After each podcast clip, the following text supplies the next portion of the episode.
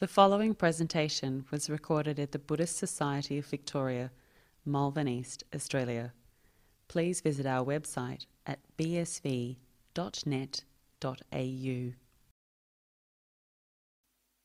So, nice to see you all here. And we just did the most important part, I think, of today taking the precepts and uh, the three refuges, because it's always, uh, I always enjoy it to give the, the precepts to people, because it means you're intending to, to do well in the world. To uh, abide by these precepts means you avoid a lot of harmful things that other people might uh, might not avoid.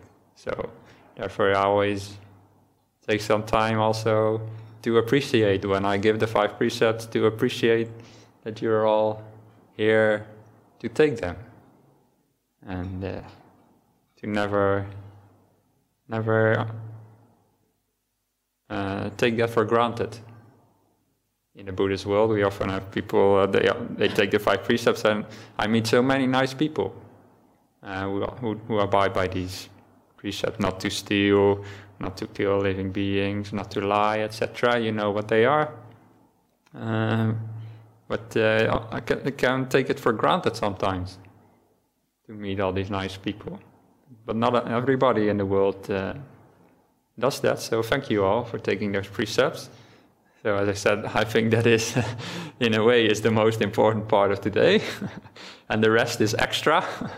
Whatever else I do, you already did your part, and uh, now I just uh, give you uh, a little talk.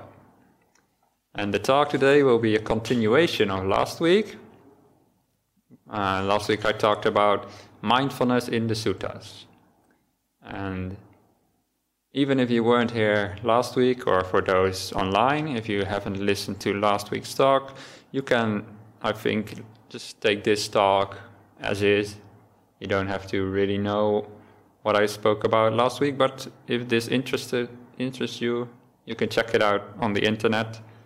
I will give a short repetition of what I did last week first, and then I'll give some extra details. So, mindfulness in the suttas. Well, why? First of all, why do I talk about this here? Uh, instead of a normal Dhamma talk, this is going to be more about the suttas. So it be, be a bit like a sutta class. The reason is that I was supposed to teach these classes in Western Australia at, the, at the, about this time of the year, but I can't go back there because of the COVID restrictions. So I decided to do it here instead in a bit of a condensed format. And uh, I didn't know how well it was going to go down, but last week I got some nice uh, feedback. So I decided I'd continue. Uh, seems like people learning something new, which is always good. So mindfulness in the suttas. So last week I took uh, I took the, a common understanding of mindfulness that I don't think is the same as the Buddha's. And I took this common understanding that mindfulness is non judgmental awareness of the present moment, which is what we often hear in uh, nowadays in teachings. Uh, especially, uh, it seems to be a lot uh, online, you, you see this uh, mindfulness presented as just awareness of whatever arises, also called sometimes bare awareness. You just accept whatever comes into you, uh, your mind, whatever thoughts come up or whatever feelings come up in the body, and you just look at them. Non judgmentally means you don't uh, do anything about it, you just accept them as they are. And last week I argued that this is not mindfulness as taught by the Buddha. That is not to say that this practice isn't useful. It has a place, and it's even found in the Buddha's uh, teachings as well.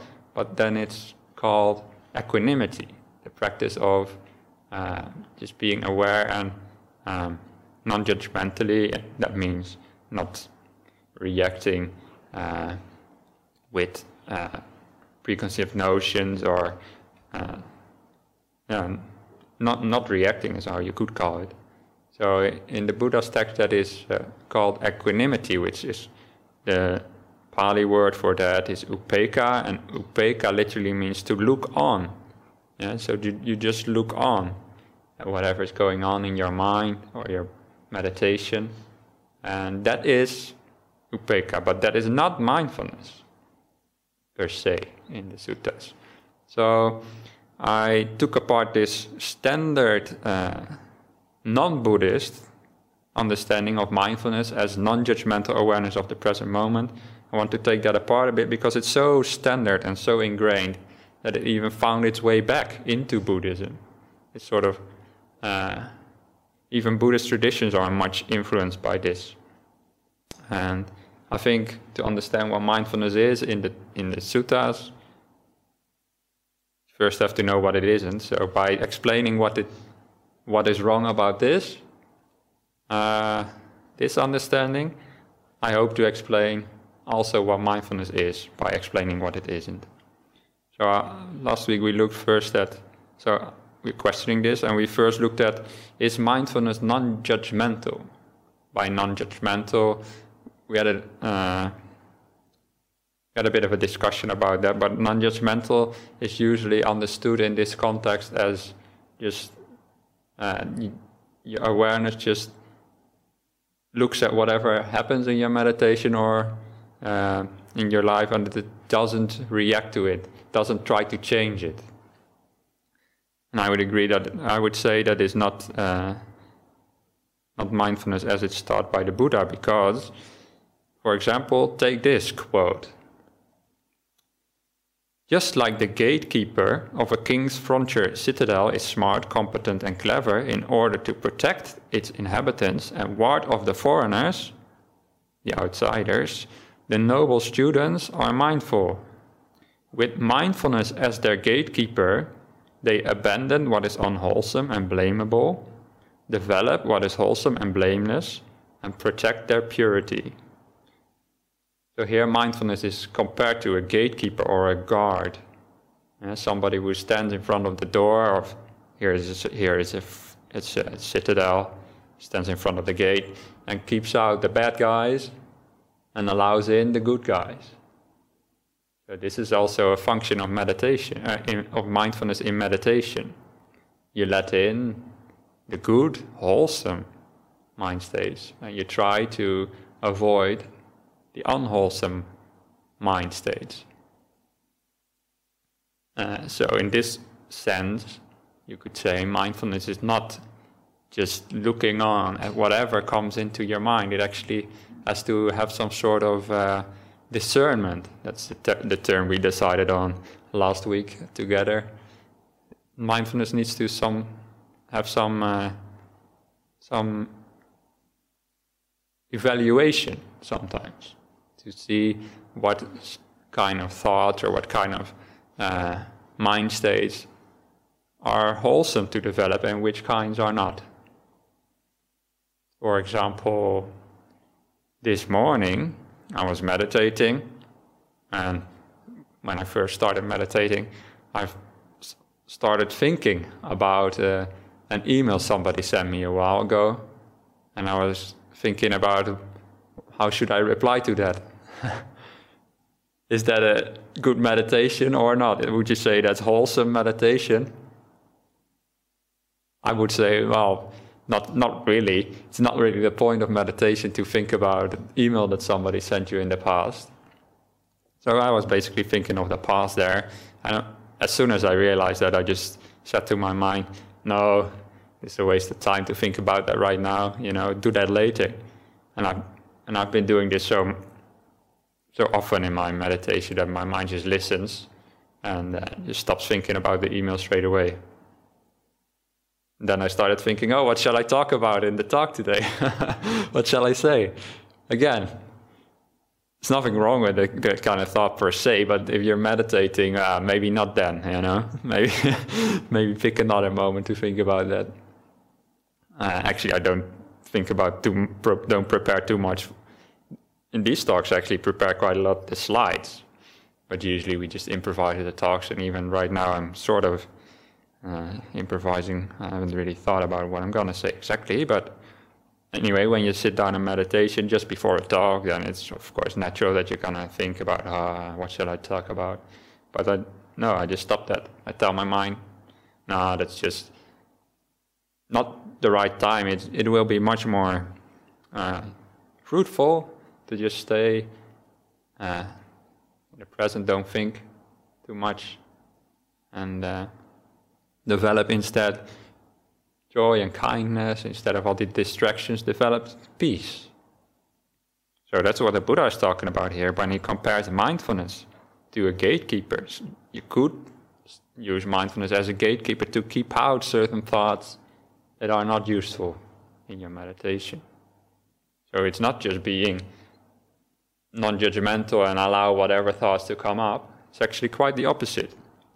You actually uh, try to avoid skillfully, I try to avoid certain thoughts. Yeah?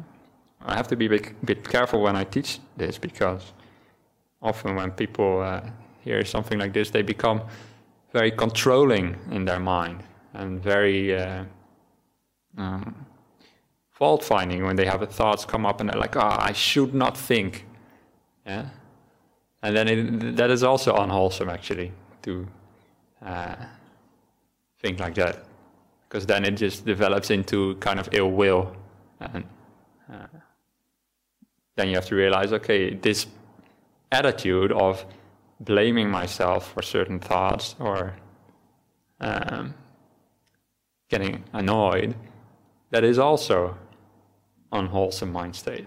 It's also something you should abandon. So then again, mindfulness comes in and remembers, okay, this is not something I should develop. I should develop something else instead. Yeah? Should develop just acceptance, kindness, those kind of qualities. So this is just one quote of the suttas here that you see on the slides, where, where mindfulness is very uh, explicitly set to not be non-judgmental. Actually, it's actually said explicitly to make some certain certain choices. And I gave you much more examples last week. This don't want to make this a whole repetition of last week, so this is just one of the quotes. And this morning they reminded me actually of uh, a quote by an American, uh, one of the first people who set up psychology in America. And this was William James, who's actually quite uh, famous. He did a lot of uh, research also into psychic phenomena and that kind of things. And he said, the greatest weapon against stress is the ability to, to choose one thought over another and stress in his time, I think, I'm not native English, so I could have this wrong, but I think stress in his time had a, not the very specific meaning of anxiety that we have today, like stress, job stress or whatever. But I think in his time, stress meant more like suffering, uh, mental suffering in, in a more wider, general way. So what he was saying, uh, the ability to choose one thought over another is uh, a weapon against stress or against suffering. It's quite the opposite of nowadays. Very often, the first approach is just allow whatever thoughts to come up. So it's interesting that the, here he he says something quite different. Seems like there's now a, a current in psychology where they teach mindfulness. It's almost the exact opposite of this. And then, just like 10 minutes before the talk, I, rem- I remembered oh, the Buddha actually said exactly the, almost exactly the same thing in one of the suttas. So I had to send uh, Langdon a correction of the slides to, to add this quote by the Buddha. This bhikkhu, when he's abandoning the five hindrances to meditation, I'll explain those a bit more in detail later, is then called a master of the courses of thought. He will think whatever thought he wishes to think, and he will not think any thought that he does not wish to think. As I is saying, I think maybe uh, this William James had read the sutras. no, he probably didn't, but uh, because no translations existed at the time yet in English, I don't think, or were very hard to come by anyway.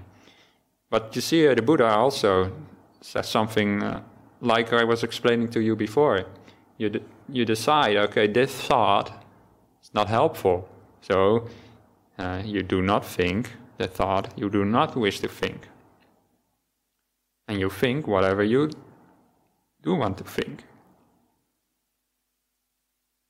And this actually, this quote, I've taken it out of a wider context because I can't quote you the whole sutta, but it's clearly that this also takes the place of uh, mindfulness in, in, this, in this sutta. This is the sutta on abandoning the uh, unwholesome thoughts. Majjhima Nikaya 20. It's quite a nice sutta, not too long, so recommend you to read it. And you'll see it's about abandoning these kind of thoughts that I had this morning in meditation. And that you actually uh, find a skillful way around uh, around those distractions. So mindfulness in that sense you choose what you want to think or don't want to think. And but it goes much beyond thinking as well. So mindfulness, you can also decide, for example, I will focus on the breath in my meditation. So then you set up like a guard that makes sure that your meditation stays with the breath. So then it's also, in a sense, I would say, is in a sense, uh, mindfulness makes like a discernment, as to have some. Uh, make some sort of judgment in a way uh, about these thoughts or about your meditation object. And it re- keeps in mind what you want to do in your meditation. Which, of course, can be many things. you can do metta meditation, breath meditation, abandoning the thoughts meditation, or developing certain thoughts meditation, whatever. There's hundreds of ways to meditate, but they always involve some kind of uh, remembering the goal that you want to achieve or uh, remembering the wider teachings of the Buddha, keeping in mind right view, what is wrong and right, etc. This is how mindfulness uh, plays in. And the literal translation of mindfulness would actually be something like remembrance. But I'll come back to that later. So after deciding about non-judgmental, that that is not what the Buddha had in mind, we also looked at this common understanding that mindfulness is always about the present moment. Yeah. That mindfulness is you focus on what is here right now. Again, very useful practice, but in the uh, in the suttas is actually uh, not only about the present moment. You can also set up your mindfulness, your guard, for example, to think about something in the past. An example of this is the following quote A bhikkhu hears the Dhamma. I'm here just always using uh, Venerable Bodhi's, uh, Bhikkhu Bodhi's translation, so you, just so you know that's where the, the word bhikkhu comes from. A bhikkhu hears the Dhamma whenever bhikkhus, a bhikkhu dwelling thus, meditating, thus withdrawn, uh, that, that implies that he's meditating, recollects that Dhamma and thinks it over, on that occasion the enlightenment factor of mindfulness is aroused by the bhikkhu. So this is just one example of how mindfulness can be practiced is when you actually remember the teachings of the Buddha. You actually uh, especially in the time of the Buddha, you didn't have the books like we do now. So you really had to remember the talk. They didn't have any writing. They had to really recollect the teachings. And the Buddha says here that that is also uh, a way to practice mindfulness. For example, you meditate and you remember that anger is something you should abandon. That is teaching by the Buddha. Uh, that is a way that you use your mindfulness. Yeah. So this is just one of the suttas that shows that mindfulness can also be about the past. And I also talked about mindfulness of death is one practice that is quite common in the suttas. And death is, of course, something in the future, uh, unless you're dying right now. In which case, uh, if I die right now, then uh, this will be a very short talk. but uh, usually, death is in the future, right? So, but then you can still remember, in a way, to keep in mind the concept that of death that you're going to die. You sort of keep in mind the idea of the future when you meditate on that. Uh, so that is also mindfulness. It's called Marana Sati. Marana means death, and Sati is mindfulness. But it better translated maybe as recollection of death, or the remembrance of death, the keeping in mind this idea of death. So there you also see mindfulness not just about present moment always. No. I think that's quite important to uh, these concepts that I've talked about right now. I think it's quite important to have this uh, wider understanding of how to be able to meditate or navigate your life using mindfulness, because often it's I don't know how often, but it seems that quite common people give the solution when you have any sorts of problems. Okay, just focus on the present moment, and uh, things will be okay, all, all okay. but uh, it's that's just one way to, to uh, develop your mind to stay in the present. It's a very important one to practice because we have all these tendencies to think about the future and the past, which are not always useful. But sometimes it is very useful to think about the future or the past. Sometimes that can be wholesome. And that can also be mindfulness as well. As long as it is done within the, con- in, within the context of the uh, whole Eightfold Path, we can do these kind of practices. So that is just one example of where I would say mindfulness is not just about present moment. If, you just have mindfulness, this idea of just present moment, non-judgmental awareness, I think it's very, very limited. You, you're limiting your practice to such a small part of the Buddha's uh, teachings, and that's why I want to give this emphasis that there's so much more you can do, and you'll develop yourself much more quickly uh, if you. Um, if you also use these other practices.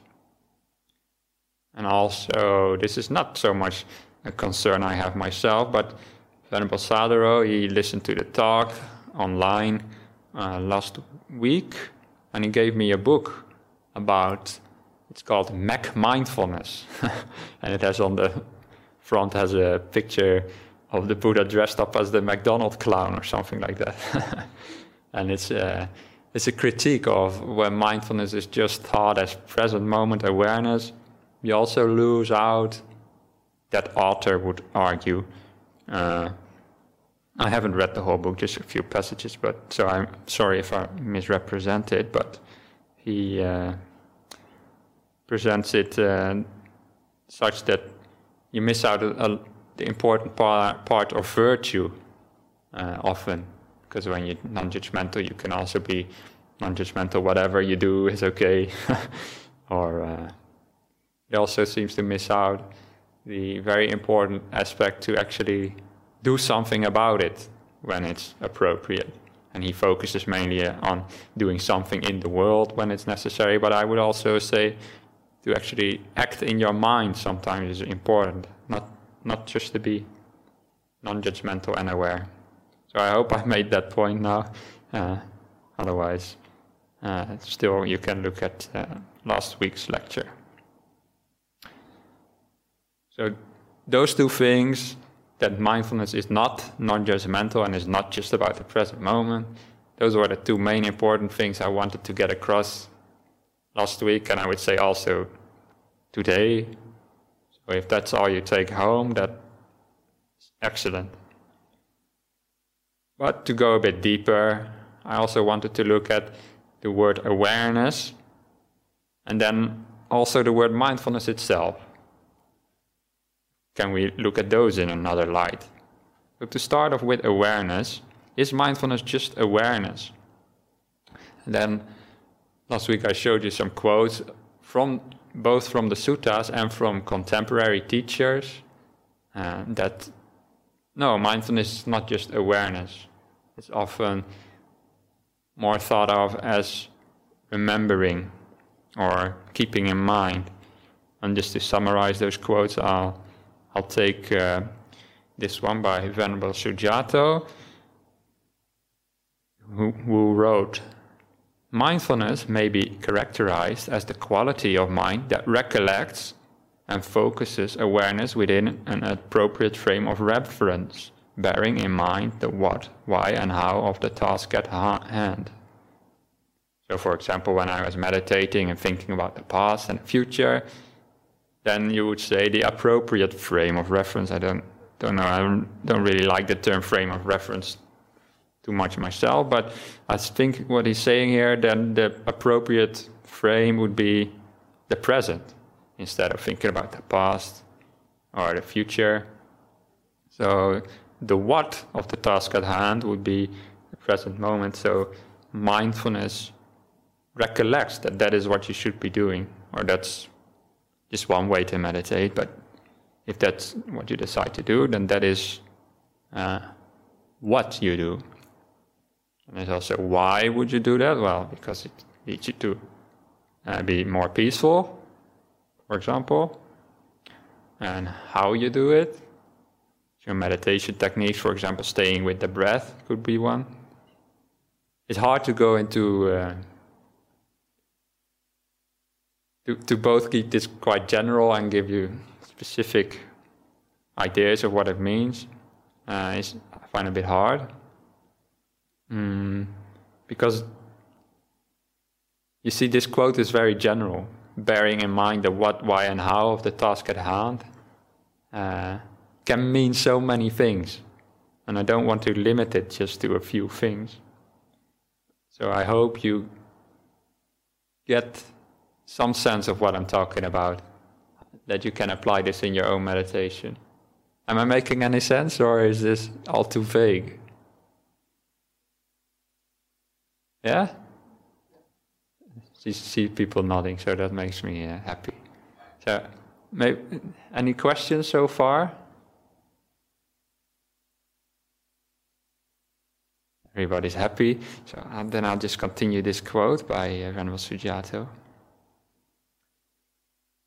Mindfulness as a mental quality plays a crucial role in recollecting the teachings and applying them to the present moment, thus supporting right view.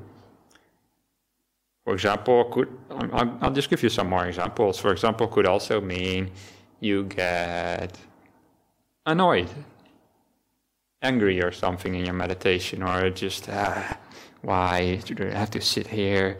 Can't I just do something else? And you just ill will starts arising. Then you could just sit there and have ill will for your whole meditation session. I mean, by all means uh, do, but uh, if you have been listening to the Buddha's teachings, then you'll recollect, aha, this is not what the Buddha taught. Maybe I should try kindness instead. Use metta meditation. And the Buddha actually explicitly said that metta meditation is what you do when ill will arises. That's the practice you do then. So it's very specific. Specific counter practice you have to do. By reminding one of what is right and wrong, it supports the sense of conscience, which is vital for virtue. So I gave last week the example of of lying, for example. You're in a situation and somebody says something, and your first in, intention is to sort of evade or lie, say some untruth. Then, if you remember, oh, I shouldn't lie because I took the precepts, then that is also in the suttas is also mindfulness. Yeah? So then you actually remember what you should be doing or not be doing. So it's vital for virtue in that sense.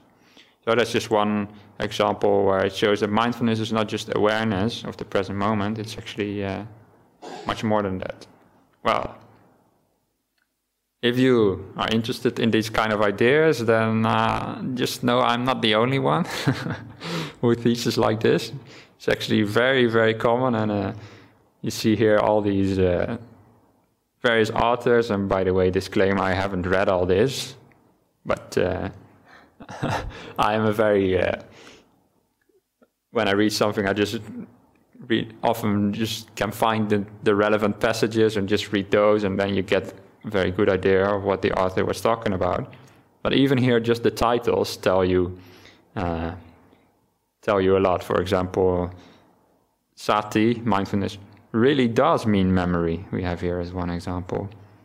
Uh, mindfulness, memory, and wisdom, putting remembrance back into mindfulness, the myth of the present moment, uh, etc. Critiques of bare awareness. So I'll just leave this slide up for a little bit, and if you're interested, you can look these up uh, later.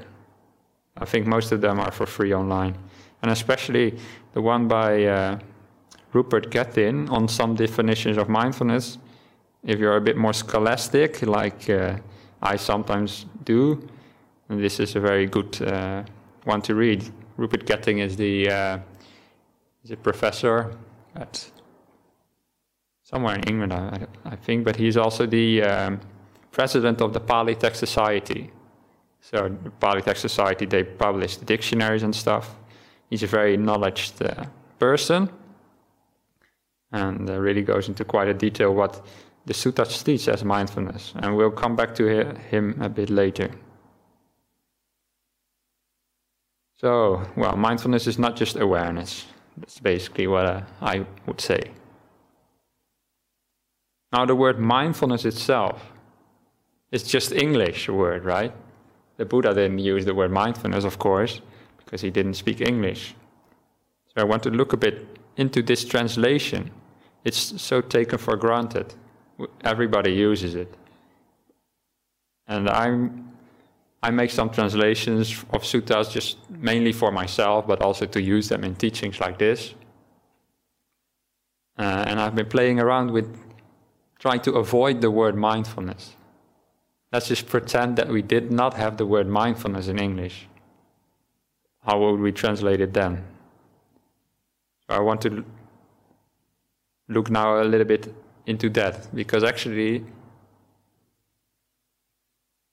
especially when you're not uh, able to read the Pali texts or uh, Sanskrit or early Buddhist texts in whatever form, if you're not able to read them for yourself, then you're you're not aware of how influential just certain choices of translation can be.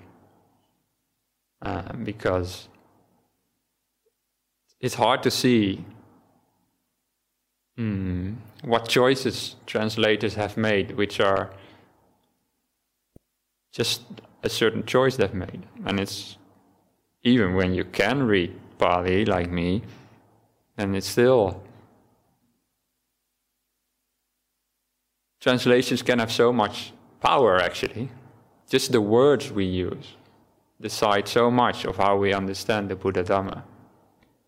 So, not saying that mindfulness is a wrong per se, but I just want to see can we broaden our understanding of it just by being a bit more flexible with the translation itself. So, to start, this is Bhikkhu Bodhi in a writing called What Does Mindfulness Really Mean? He says, We take the rendering that means the translation, the rendering mindfulness for the word sati so much for granted. The word mindfulness itself is actually so vague and elastic that it serves almost as a cipher into which we can read virtually anything we want. Basically, saying yeah, the word mindfulness itself doesn't really have much meaning, uh, except for the meaning that we give it.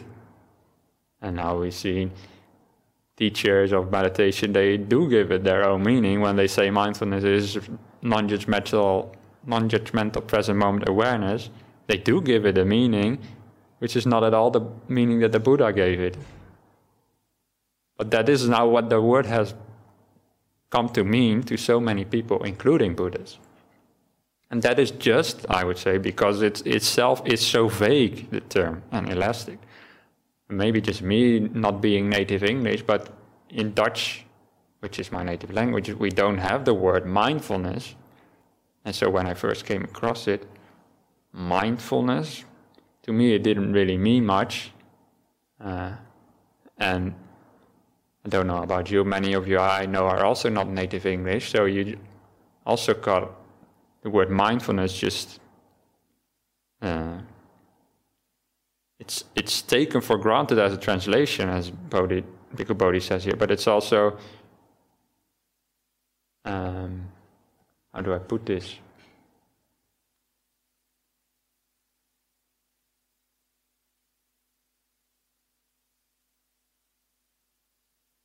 The word also, my mind is stuck a bit. The word also, it just itself, I find if you just take the word itself, the meaning is not very clear. Let me put it that way. So now coming to this Rupert Gethin, which I talked about before, and he wrote, before mindfulness was the standard translation that now everybody uses, before that, the dictionaries would have suggested such translations for the word sati as remembrance memory, reminiscence, recollection, calling to mind. The traditional Buddhist account of mindfulness plays on aspects of remembering, recalling, reminding, and presence of mind. Presence of mind means keeping on mind. The, the K is missing there because I added that little bracketed thing and I made a typo there, but that means keeping in mind. So here it also shows you mindfulness um, is not just present moment bare awareness, but it also shows you that mindfulness is just at some point in time, some translator made the decision to translate the word sati, which in Pali has a very clear meaning of remembrance or memory, and is actually used like that all the time in the suttas. And at some point, they decided to translate that word as mindfulness instead and exactly why we could wonder, but now I'm going to try and pretend like nobody ever made this decision to translate it as mindfulness and see can we translate the suttas in such a way that we don't use this word and instead mean we take terms like remembrance, memory, recollection, uh, reminding, all these terms that uh, Rupert Gethin here mentioned, can we use those instead? Uh, actually, not the first one to do this. For example, if we do the Metta Sutta, which you, I know you chant here quite a lot, we didn't do it today, it would have been good to do, but uh, in the English translation, one of the English translations says, at the very end of the Metta Sutta says one should sustain this recollection. This is said to be a sublime abiding. The word for recollection there is actually sati. So you keep it in mind in that sutta to be kind, to have loving kindness to all living beings. So in that that's what it means. Sustain the recollection. Keep it in mind. It's very clear what sati here means. Uh, if you would translate, one should sustain this mindfulness. It's very meaningless to me anyway. So that's why they don't translate it this way and they choose recollection instead, which is very good, I would say. So sometimes people do translate sati as these kind of words like recollection and memory. So I'm not suggesting anything new here, but I want to take it a bit further later on, see how we can do that throughout the suttas. Here's another one. This is uh, by Venerable Bodhi again. Once past abodes means past lives are to be realized or are to be uh, seen by memory, sati. So here, you, when you remember your past lives, it's also sati. So you don't realize that by present moment awareness, obviously, uh, because you're actually remembering the past. So here, even Venerable Bhikkhu Bodhi translates sati as memory, not as mindfulness. And it would be, I would say, would be a quite strange sentence once past abodes are to be realized by mindfulness. Does that make sense to any of you? No, I don't think so. if it does, that's fine as well. But to me, they wouldn't.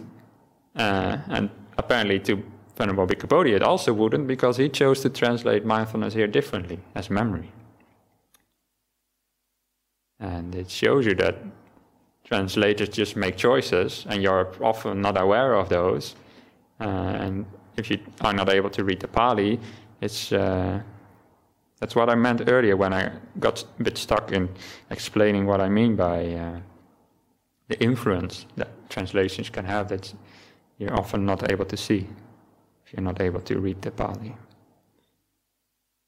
Uh, yeah, so this is one more example where sati is translated by not by mindfulness but by memory. And here is uh, Venerable Sujato translating a, a, text from, I think that, oh, it's actually, I've, I've got the reference right here, so I don't have to think what it is from. It's from the Theragatha, and it, first of all, gives you a very clear idea of what mindfulness or sati is about. And it also shows you that also he doesn't always translate as mindfulness. Remembering, it's a verbal form of sati actually that is used here. Uh, saritva, I think, is the, the Pali. But it's like satiing, doing sati. The meditators of old, of the past, meditators of the past. And recollecting that is anusati, that is almost the same word, recollecting their conduct, even in the latter days, or like today, even still, it is still possible to realize the deathless, realize nibbana. So here you actually remember the uh, uh, earlier meditators, for example, including the Buddha. This is basically recollection of the Sangha, Sanghanusati and we did before also. Uh, Ujupatipanno, Supatipanno, etc. You could also include that under recollection of the Sangha. And here this is quite clearly explained.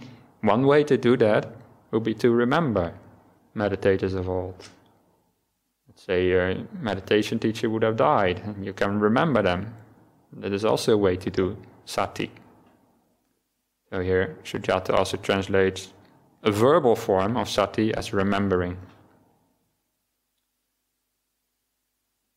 So now I would uh, like to introduce some of my suggestions to take this further, avoiding the word mindfulness or mindful, etc., and seeing what else can we do if that word would never have been picked as a translation. So I'm going to take some common translations and rephrase them. This is from the Dhammapada by Gil Fronsdal.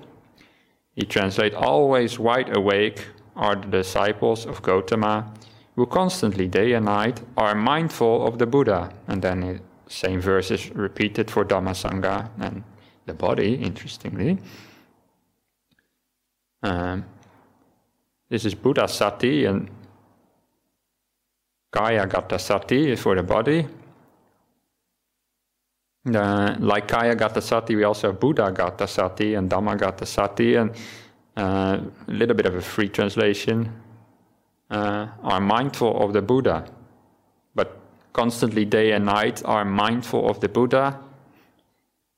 Especially if you think of being mindful as present moment awareness, it becomes a bit awkward, I would say. So I would suggest instead, we do not forget the Buddha.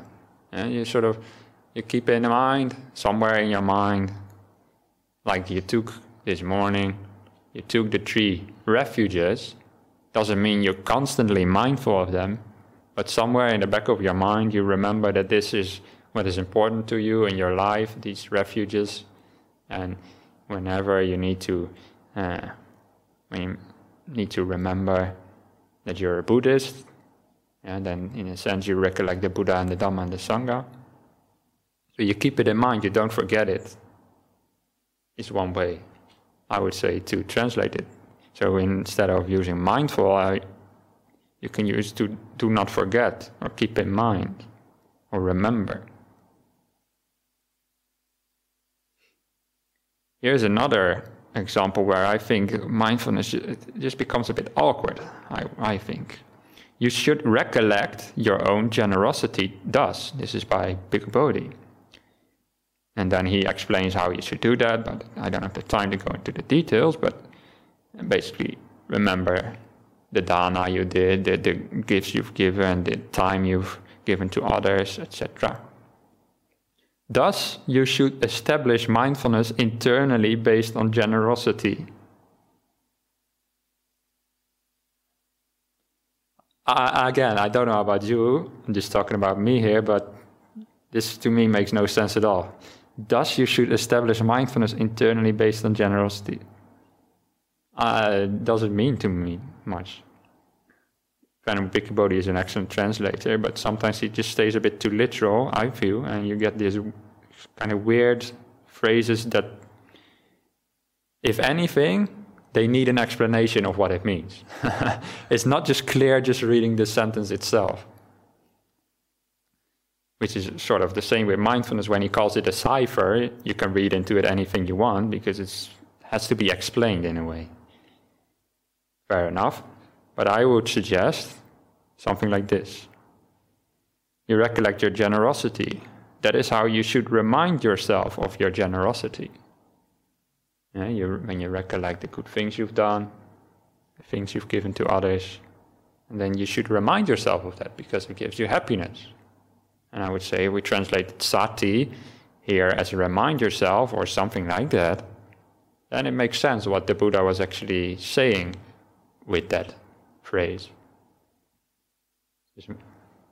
Anybody feel the same way or do you, what did you say? Yeah? So this is how I would some, translate it something like this.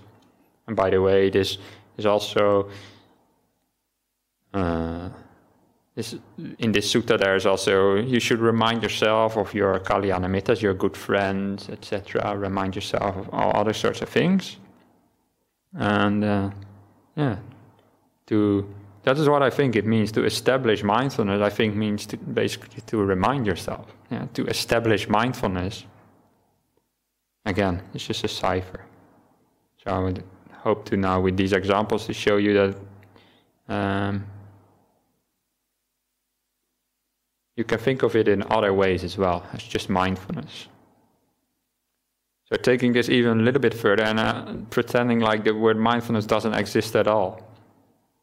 And uh, translate it like with non-forgetful, to not forget something. It becomes a little bit artificial, but I think it makes some sense. I said this teaching, this Dhamma, is for those who are non forgetful, not for those who are forgetful.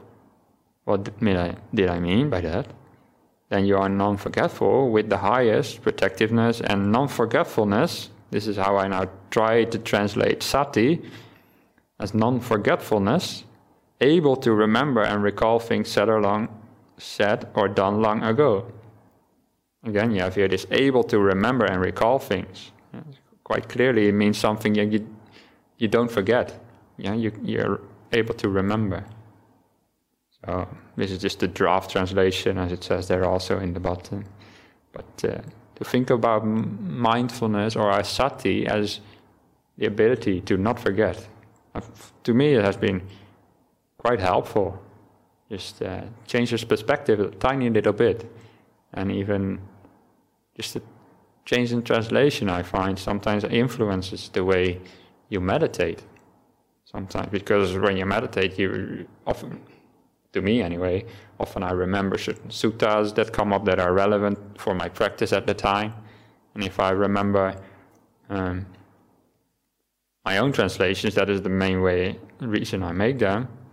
Uh, and if I avoid the word mindfulness, I look at things differently. That's what I mean by the power of translation sometimes. It's just an option to translate it differently. And take that even further, let's say we would, would not have mindfulness as a translation, then how about anapanasati, the mindfulness of breathing? And I would try something like this. Just this is just experimenting basically, but some people may be interested in this. So. How is non-forgetful breathing, anapanasati, practiced and developed so it is of great fruit and benefit? Then you go and sit in the forest, in the shade of a tree, or an empty hut, or a dhamma hall, or your home, where you cross your legs, straighten your body, or you sit on a chair, whatever. Uh, then you remind yourself, this is also uh, to establish mindfulness, is what is usually translated, but I would say you remind yourself to attend to the meditation ahead. And then you breathe in without forgetting and breathe out without forgetting. What don't you forget? Well, that you focus on your breath. So you keep it in mind that you're focusing on the breath. Little side note here that the word for ahead, for the Pali uh, scholars, uh, those who are interested in these details, the word for ahead is parimukha, literally means in front of you. And it's quite vague exactly what it means because we don't have much context for, for it. Uh, so people have given it different meanings, but to me, if you have something in front of you, it means something. In this sense, it means not literally in front of you, like this tablet is in front of me. No, it means in front in time. So something that's ahead. So you remind yourself, oh, I'm going to meditate now. Basically, that's what I think this means. I'm going to do XYZ meditation. In this case, I'm going to be uh, focusing on the breathing. I choose to do anapanasati. So you remind yourself of that. You basically, as we discussed last week in the meditation class, you set up the guard of mindfulness to attend to the meditation. You set up the guard to stay with the breath and not get distracted by other things. That's what I think this phrase means, but it is a little bit, uh, uh, as I said, the word parimukha, which I translated as what's ahead, is a bit vague what it actually means. But I think this makes sense. So, translation of mindfulness. I want to ask you now: Has this trans- what what has this translation done for you? As I've explained, for me it's been a bit confusing because first of all in Dutch we don't have it, and then I, in English it didn't mean much to me. So I want to ask you, what do you think about this translation? If anybody has some comment, that would be very welcome, because I can't share you my opinion, but it'd be nice to know what others think as well. Anybody have something to add? Can be anything. You can disagree with me as well, that's fine.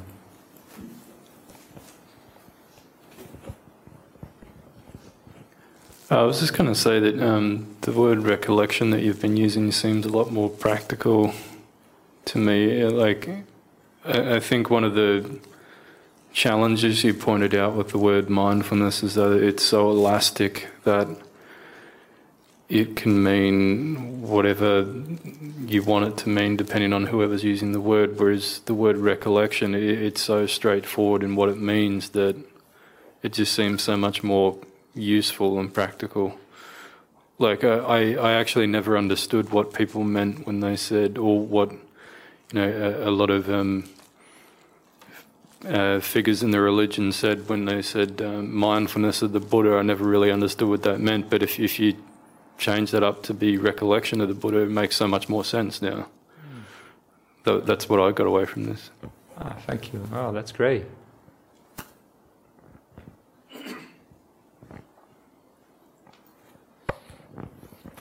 All this, uh, say, Bhante, even during the Buddha's time, there were two groups of monks.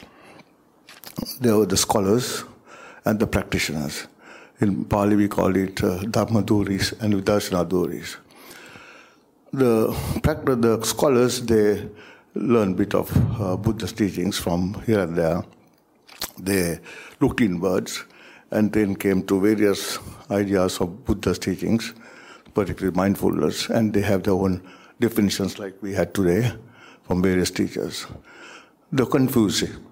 They were debating, they were arguing about this but got nowhere for a long time.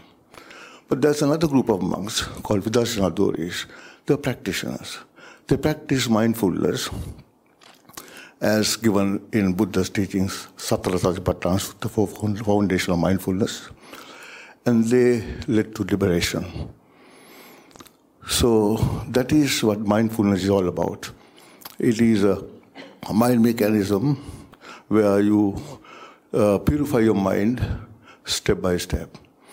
And uh, all those quotations uh, from the suttas, from Bhikkhu Bodhi's books and all that, is in uh, various uh, sections of the Satipatthana Sutta.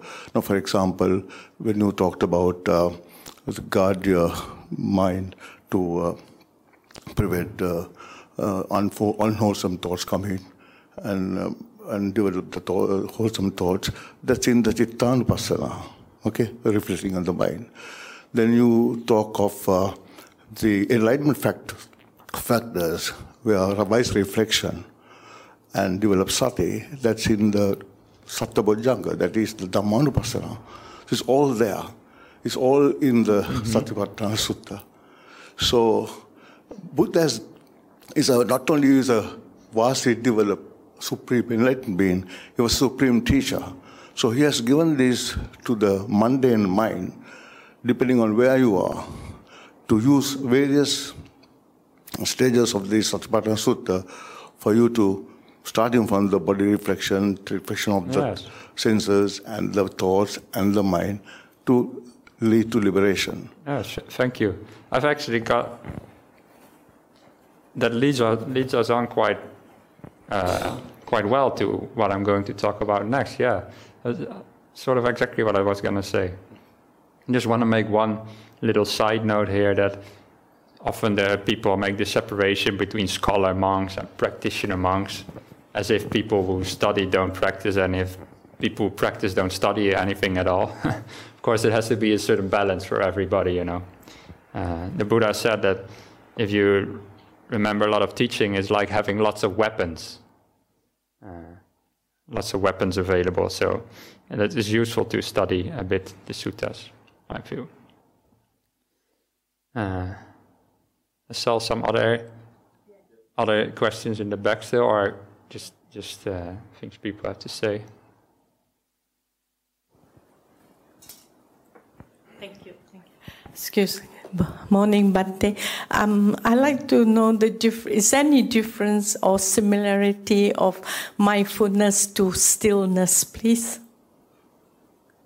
Yes, that's a that's a good good question. Can I come back to that later, at yeah. the end? Because oh, I see. I, I, I, will answer your question yeah. later. And then second question is sometimes it's very hard to practice mindfulness when you are in an angry mood. are you in what? Angry mood. oh, but then if you realize you're in an angry mood, that is already the first step of mindfulness. Because you remember, oh yeah, I'm angry, you should try and do something about it. Thank you. Yeah. So let me uh, go on then, because the previous uh, comment actually leads us on quite well to what I was also gonna gonna say. So a bit more about mindfulness in meditation, is, which is what Satipatthana is, all, is mainly about. Um, actually, I'll skip this slide. It's taking us too much. So, this is where the Buddha talks about Satipatthana and what is the goal of Satipatthana. There are five hindrances. Which five? Sense desire, ill will, eh? you said about before, lady in the back, when you're angry. Drowsiness and sleepiness, restlessness and worry, and doubt. To abandon these five hindrances, you should develop the four ways of non-forgetful attending, which is just my draft translation here now. So you, what is the function of Satipatthana? The main function is to uh, abandon the five hindrances to deep meditation.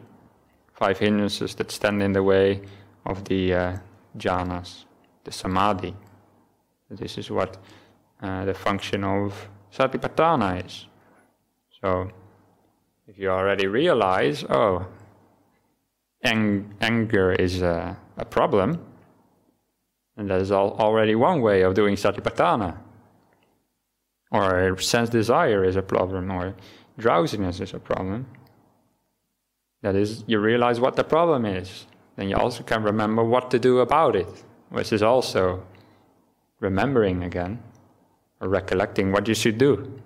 In case of sense desire, you might uh, recollect the body and in case of ill will, you decide, I'll do, do metta instead. In case of restlessness and worry, you can decide, oh, instead I will do practices that calm me down, that create stillness, to, on, to answer the other question that you, that you had. How does mindfulness play into stillness? Well, one thing is, uh, if you're restless, you can realize that and you do some sort of practices that lead you away from these hindrances. For example, anapanasati, for example, is, is a good way to still the mind, become more quiet. If you're focusing just on the breath, it can be very soothing. It's just one way to do this. So this is what the Buddha said, and develop the satipatthanas to uh, abandon these hindrances.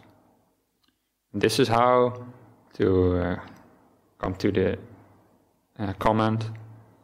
This is how the Buddha explained it in more detail in the Satipatthana Sutta.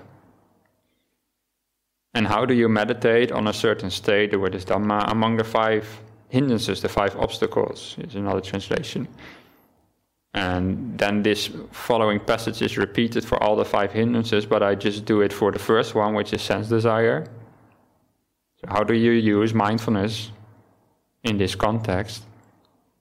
First, when there is sense desire in you, you know that there is. Yeah, you know it, it's there. You, it means not just to know it and that's the end of it. Now you know that this is a hindrance and that this is uh, an obstacle, a problem in meditation. So when you know that it's like you remember the Buddha's teaching to avoid this or to do something about it. When you when there's no sense desire in you, you know that there isn't. You know then, in that case, that you have a wholesome mind state without sense desire. So there's also like how memory or mindfulness comes in there. Another thing is, you know how sense desire, when it's not there, comes to arise. So you remember uh, the Buddha's teaching on how sense desire comes to be. This is by unwise attention to things that give rise to sense desire. For example, thinking too much about the ice cream or whatever your sense desires are. Also, very important, you, rem- you know or you remember how sense desire, when it's there, gets abandoned. This is, of course, you know what to do there's various practices you can do contemplation of the body, contemplation that ice cream is just food, you know, and even doesn't ice cream, nothing much nutrition in that. So why would you desire it? You know, you remember, you, for example, you contemplate, ah, it's just make you gain weight or rises your blood sugar or whatever.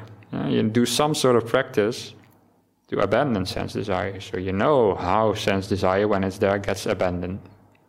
It's a very important aspect of meditation and of mindfulness, satipatthana. And also, you know, how sense desire when you do abandon it, how you don't give rise to it again. So you remember that as well. So this brings us back all the way to be the beginning. It's not just about being non-judgmental and just having whatever come up, come up in your meditation. No, it's the exact opposite actually. Satipatthana is about abandoning certain mind states and specifically the five hindrances. And when you abandon the five hindrances, that what arises instead is these seven enlightenment factors. In the suttas, those two are always opposites. Abandoning the hindrances means you give rise to the uh, seven enlightenment factors, the awakening factors. So this is how the Buddha explained sati in the context Satipatthana. This is just one example here. The Satipatthana Sutta is way too long to just do uh, in, a, in a couple minutes, so I just picked out this specific passage. But it's quite clear that it involves some sort of uh, um, evaluation of mind states and avoiding some, developing others. This is a very nice sutta also, which is about mindfulness. Imagine a wise, competent, and skilled cook who attended to a king or a king's minister. The cook served him various kind of curries sour, bitter, hot, sweet, sharp, mild, spicy, and bland ones. The cook noticed the indications of their master, realizing which particular curry pleased their master. So, and the sutta continues, they see what their master eats what their master likes, what the what the king or the king's minister, what kind of dishes they praise, and then the cook notices that ah, this is what my is good to feed my master. These kind of dishes they eat, they like it. It's uh, making them happy, healthy, and that cook would receive clothing, wages, and gifts. Why? Because that wise, competent, and skilled cook noticed the indications of their master. They noticed what kind of dishes the master likes.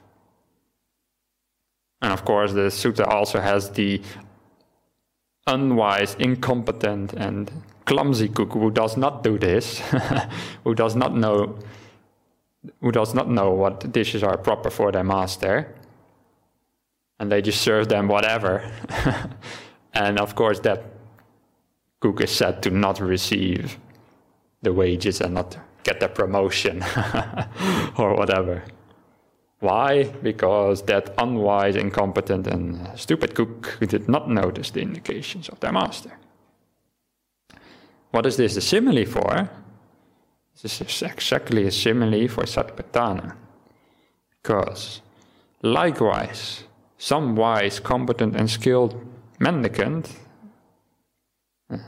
bhikkhu or bhikkhuni, or can also imply all of you, all lay people as well. Some wise, competent, skilled meditator, you could say, might meditate on a certain aspect of the body, a certain sensation, certain aspect of the mind, certain phenomena. This is like kaya, kaya, gatasati, etc. This is the four satipatthanas. As they do so, their mind unifies, their impurities are abandoned. Impurity means the hindrances, you know, the five hindrances are abandoned. And they notice the indications. And that that mendicant does get blissful meditations in here and now, and does not, and does get non-forgetfulness or mindfulness and awareness. Why?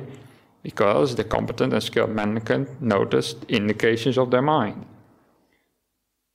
I'm reading a bit quick here because we're running out of time, but the sutta is saying if you're a skilled meditator, you know indications of your mind. So you know what is right to feed the mind, what kind of dishes to serve the mind. So you know when you're meditating what is the appropriate meditation object for today, for this state of mind that I have right now. What is the right approach to meditation? What should I feed the meditation in a way? For example, you sit down, meditate, you're quite dull, maybe. This is just an example. Let's say I'm quite dull, and then, okay, well, I always do anapanasati, so uh, mindfulness of breathing, so that's what I'm gonna do right now. Breathe in, breathe out, breathe in. You fall asleep. because mindfulness of breathing is a nice practice, but it can be quite.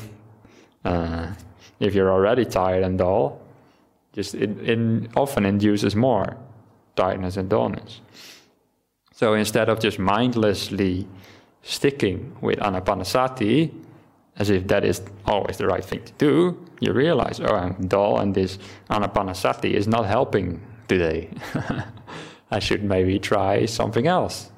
Maybe do metta meditation or contemplation of some kind of Dhamma, or maybe you decide, oh, I'm dull, maybe I open my eyes and meditate like that, or maybe I do walking meditation instead.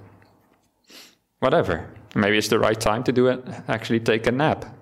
No? So you know the indications of your mind. You notice it. You know what state your mind is in, and you know how to react appropriately. This is what mindfulness to me in meditation comes down to.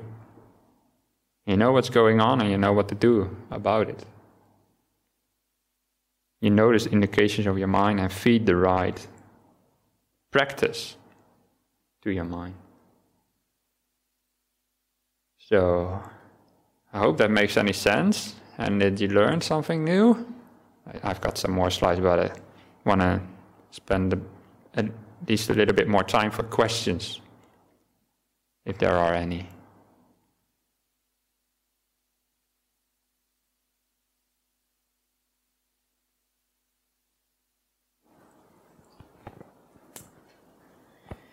Um, yeah, I was, I was just going to ask you. You know, in some traditions, they um, they talk about the accumulation of um, merit and good fortune.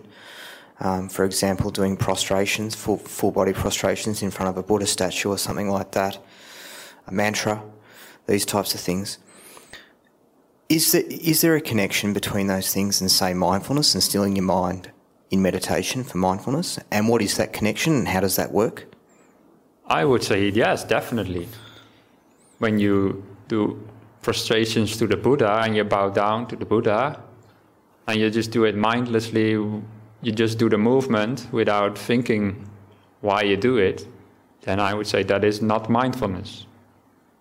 Because you're not recollecting uh, the purpose of it.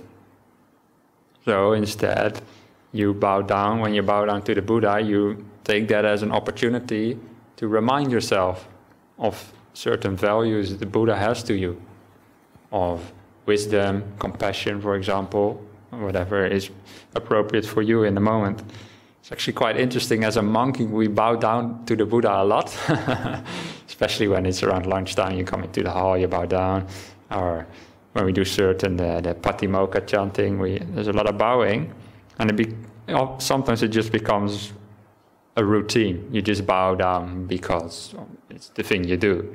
And in those moments when it, to me it just becomes routine and I just bow down, it's not very helpful per se because you're just doing it automatically. But so I try to always keep in mind um, when I bow down. I've, I've sort of programmed my mind when I'm bow down. I really take a moment to really put my full heart into it and really uh, recollect the purpose of my life as a monk, uh, the teachings of the Buddha, etc. So that is how you then use mindfulness uh, to make those kind of ceremonial things very worthwhile. When you do that, you keep constantly um, enforcing these wholesome mind states, these you, more often you rec- remember the importance of compassion, for example, the more likely you will be able, you will also develop it for yourself. So then those kind of practices also have an influence on your meditation as well in that way. But if you just do it mindlessly and hope that if you do 108 bows to the Buddha, that that will automatically give you uh, enlightenment or good meditation, then no, then it's just a physical exercise. maybe good for your back, I don't know, or maybe very bad for your back, but it won't be very useful for meditation then. Yeah. Any questions from online? Yes, thank you, Bhante. There's a lot of lively sutta discussion going online. Oh, excellent. Very good. Um, a lot of comments and people responding to each other and asking questions. So I'll just, there are three questions if we can just quickly ask those. Yes. I'll just ask Irene if she's still listening to just please define what you mean by self conscience. We had this question last week and we misinterpreted that as self consciousness. And she's asked again about self conscience. But Irene, we would appreciate if just a clearer definition because I'm not sure um, we understand that. So if you could type that in. I'll go to the other two questions in the meantime. Um, someone asked, You were talking about loving kindness as a response to ill will. And uh, the question was, Is loving kindness practice only to counter ill will? Isn't loving kindness an end unto itself, regardless of outcomes? It certainly keeps the practitioner in a wholesome state of mind. Is it an end in itself? Well, in the end in itself, uh, mindful or uh, metta won't lead you out of suffering per se. It's a very useful, very wholesome, very good mind state uh, by itself, but uh, in the end, the if we're talking about the, the very end of things, which I imply this uh, question is about, then the end goal is the end of all suffering for uh, uh, nibbana, basically.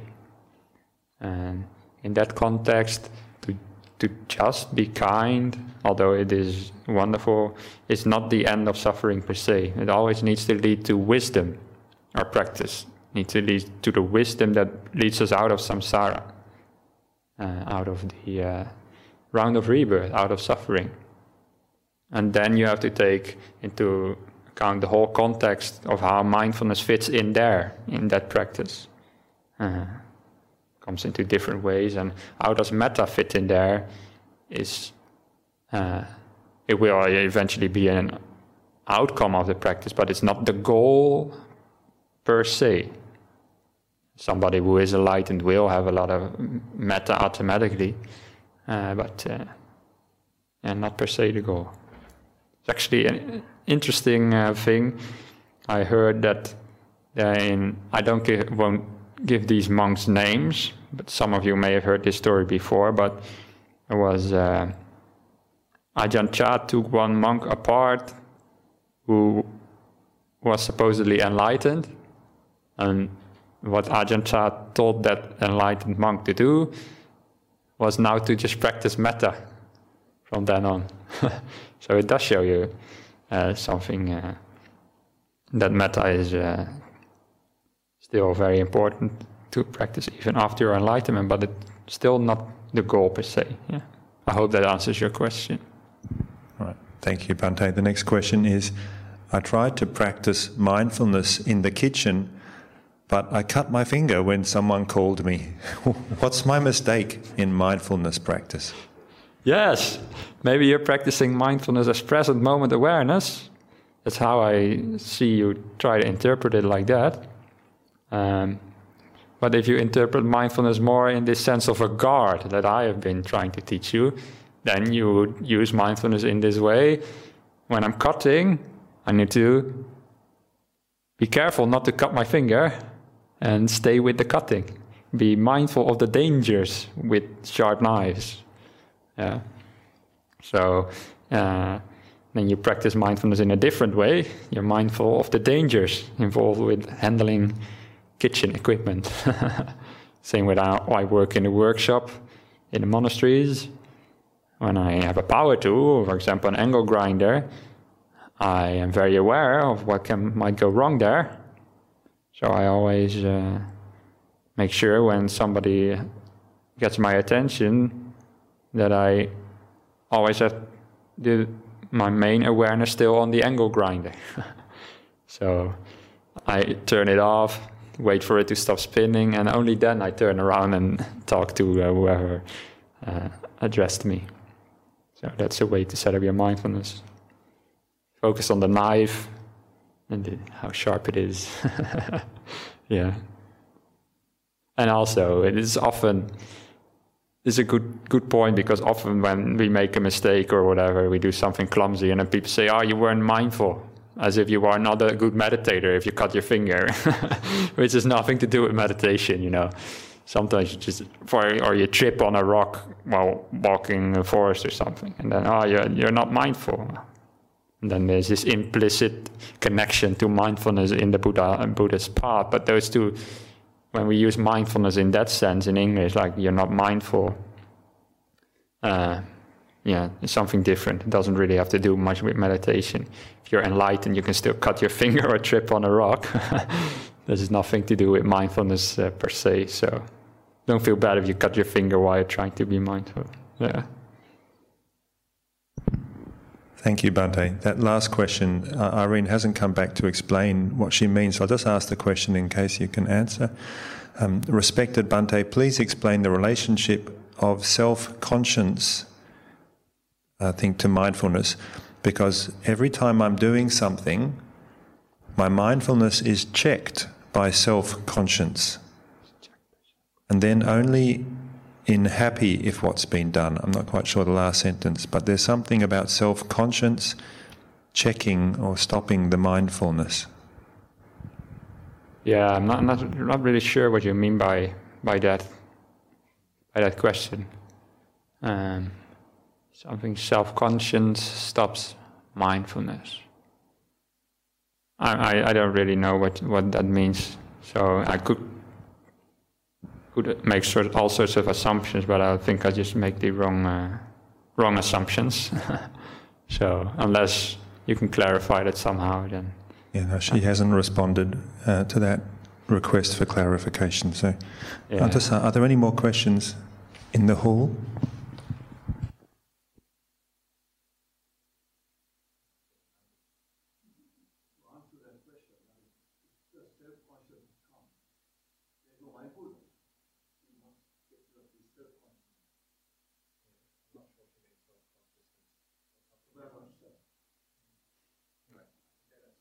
Yeah, so we had some comments about what that question might mean, but it will all be uh, yeah a bit unclear to us what it exactly meant by that question. I think I think Irene is trying to ask some sort of a personal question. I feel, uh, which are always difficult to answer uh, when they just come from the chat. Even in, in person, it's sometimes hard to get down to these kind of personal things. So uh, I'm sorry if I can't answer that right now. So, I want to thank you all for listening, both online and here. And I hope to give you some new understanding about mindfulness, not just being non judgmental, present moment awareness, but being a bit broader. You can use it in many ways. I've just given you some examples, and this is not the end of it. Uh, so, use mindfulness uh, more like a guard and as an awareness of what things are problematic in meditation or in life and which things are good and wholesome.